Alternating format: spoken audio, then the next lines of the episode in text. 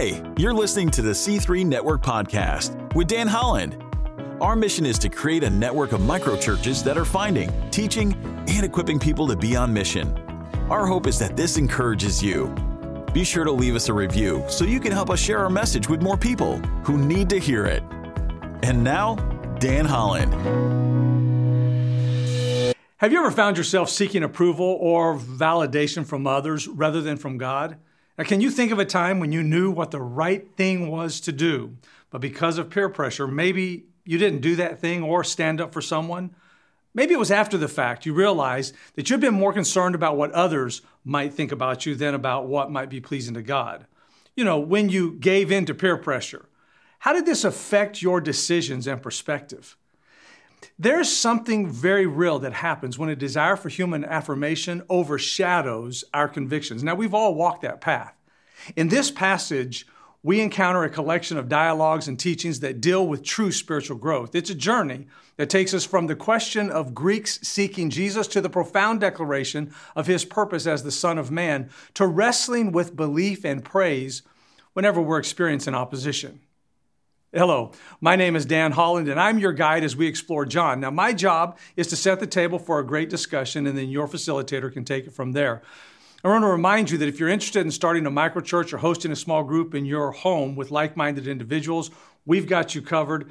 Our library of resources includes video messages and study questions for both group leaders and participants.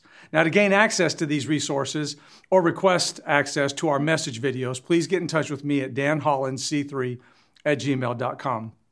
Our focus today is the last half of chapter 12. Now, in this story, there's this pivotal moment the Greeks come to Philip with a simple and yet profound request Sir, we would like to see Jesus. Now, that's a powerful statement because the desire to see Jesus is, is, is the deep desire inside everybody who seeks Jesus. It's really this deep yearning that's for more than just a glimpse. It's a deep and sincere desire, well, to be transformed. They didn't want to just meet Jesus or hang out with him, they wanted to be changed by him.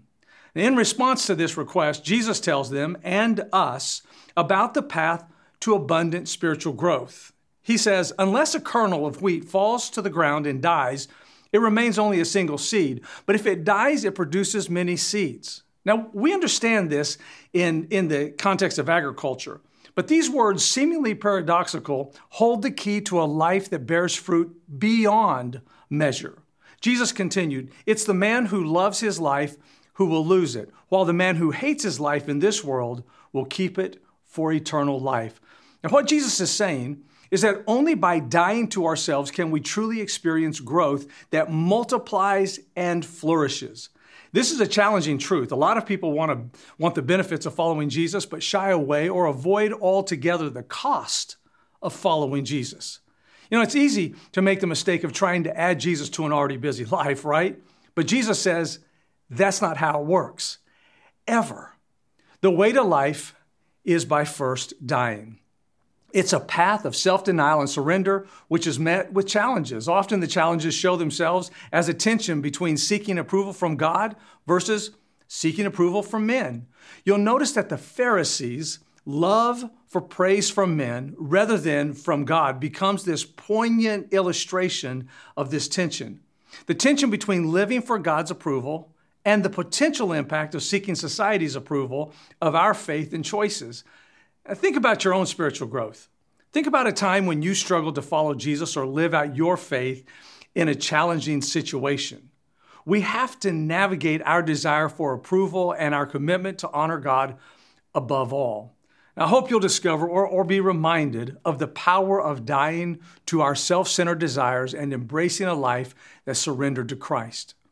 Now, to get the conversation started, just read John chapter 12, verse 20 through 50, and then listen carefully to the following statement.